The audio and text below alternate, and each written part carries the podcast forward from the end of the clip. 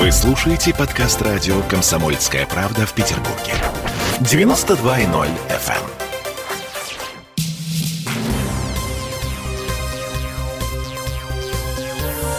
Темы дня. Не знаю, заметили вы или нет, но выборы закончились и пришло время повышать тарифы. Уже известно, что в Петербурге с Нового года подорожает проезд на общественном транспорте. Кто бы сомневался. Это мы вернулись в петербургскую студию радио «Комсомольская правда». Я Олеся Крупанин. Я Дмитрий Делинский. У нас есть гениальный совершенно тезис, абсолютно гениальная мысль. Э, тарифы нужно повышать, потому что повышаются пенсии. А, и вообще это происходит во всем мире. И мы не исключение. Э, это не мы говорим. Это глава комитета по транспорту Кирилл Поляков так говорит.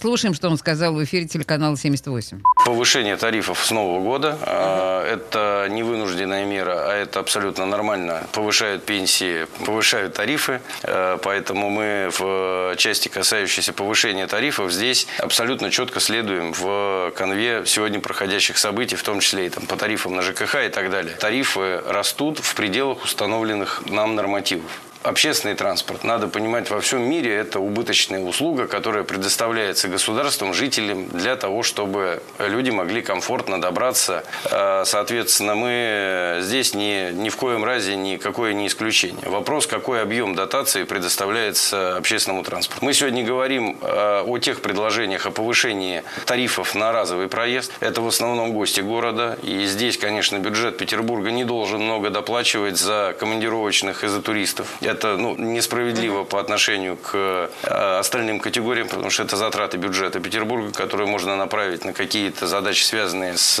мерами социальной поддержки, с поддержкой бизнеса. Это, в общем-то, прошлогодняя песня насчет того, что да, хватит кормить туристов, э, да, там бюджет не резиновый, поэтому вот вам 55 рублей за жетон на метро.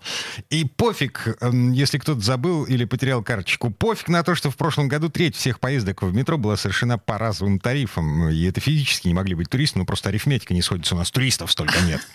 Особенно сейчас, да, в эпоху коронавируса говорить о том, что мы не хотим платить за туристов, это бесконечно трогательно. Заметьте, господин Поляков ничего не сказал по поводу того, насколько что подорожает.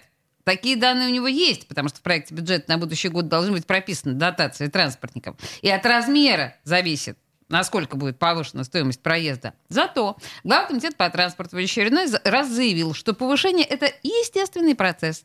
А теперь вспоминаем. Недалекий 2014 год. Жетон стоил 28 рублей, как и в предыдущем, 2013 году. Почему? Потому что 14 год был год выборов губернатора Петербурга. А, а, еще совсем, совсем уже недавняя история. В 2019 году жетон на метро стоил 45 рублей, как и в 2018. Да! Как и в 2017.